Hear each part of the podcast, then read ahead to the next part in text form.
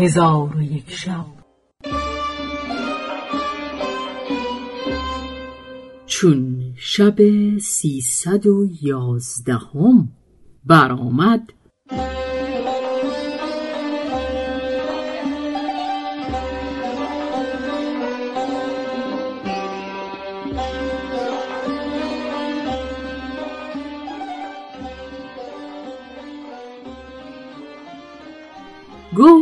ای ملک جوانبخت.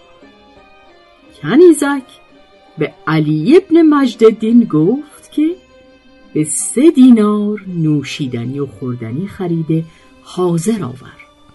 علی ابن مجددین نیز چنان کرد.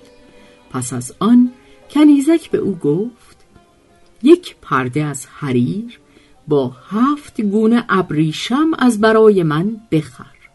علی ابن مجددین چنان کرد. آنگاه کنیزک فرش گسترده ها روشن کرد و با علی ابن مجددین به خوردن و نوشیدن بنشستند. پس از آن به خوابگاه در آمده در آغوش یکدیگر بخفتند. بدانسان که شاعر گفته مرا راحت از زندگی دوش بود. که آن ماه رویم در آغوش بود. چنان مست دیدار و حیران او که دنیا و دینم فراموش بود. به دیدار و گفتار جان پرورش سراپای من دیده و گوش بود. نمی‌دانم آن شب که چون روز شد کسی باز داند که باهوش بود و تا بامداد در آغوش یکدیگر خفته بودند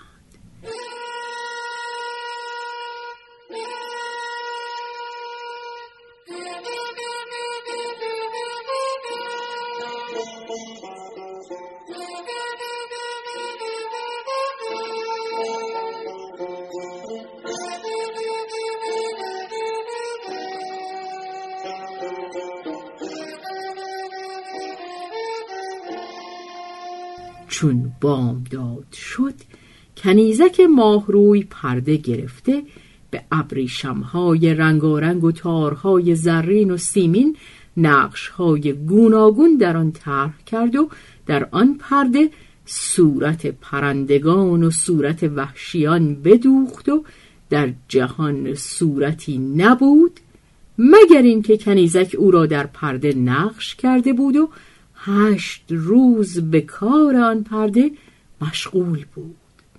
چون کار به انجام رسانید سیغل زده فرو پیچید و به علی ابن مجددین بداد و به او گفت این را به بازار برده به پنجاه دینار بده ولی به بازرگانان بفروش و حذر کن از اینکه او را به راه گذر بفروشی که اگر چنین کار کنی سبب جدایی من و تو خواهد شد که ما را بسی دشمنانند علی ابن مجددین پرده حریر را به بازار برده به بازرگانان بفروخت و پارچه حریر با ابریشمهای رنگ رنگ و تارهای سیمین و زرین خریده بیاورد و از خوردنی و نوشیدنی بدان چه حاجت داشتند حاضر آورده و بقیه درمها را به کنیزک بداد. پس کنیزک در هر هشت روز پرده دوخته به علی ابن مجددین می‌داد و او به پنجاه دینارش میفروخت و تا یک سال حال بدین منوال گذشت و پس از یک سال علی ابن مجددین پرده برداشته به عادت معهود به بازار برد و پرده را به دلال بداد. در آن حال نصرانی پدید آمد و پرده را خواستگاری نموده شست دینار قیمت بداد.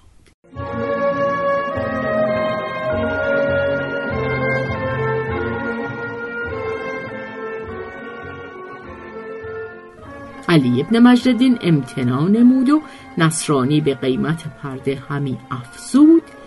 اینکه به صد دینار رسید و ده دینار به دلال قرار داد.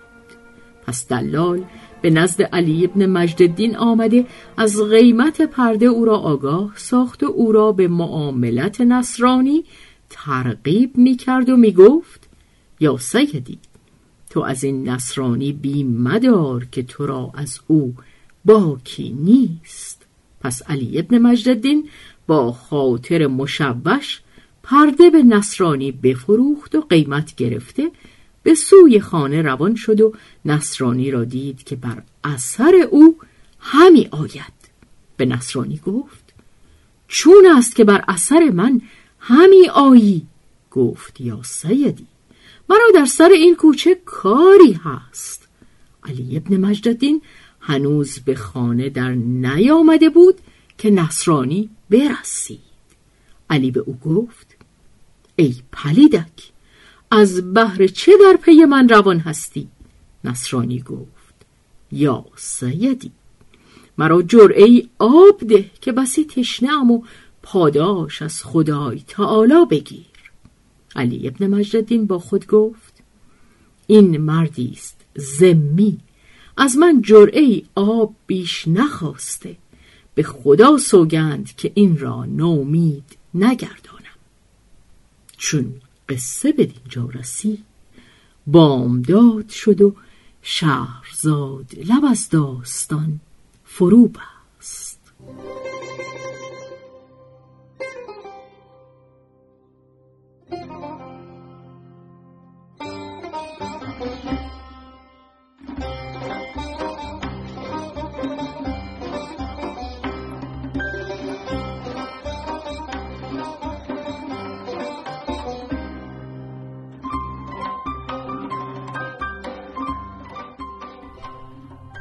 به روایت شهرزاد فتوهی تنظیم از مجتبا میرسمیعی.